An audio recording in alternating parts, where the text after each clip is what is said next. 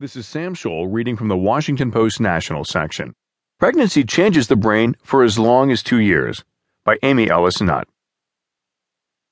For the first time, scientists have found evidence of specific and long lasting changes in the brains of pregnant women.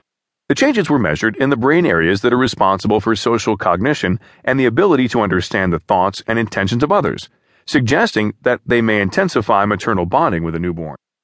The neuroimaging study, conducted in Spain,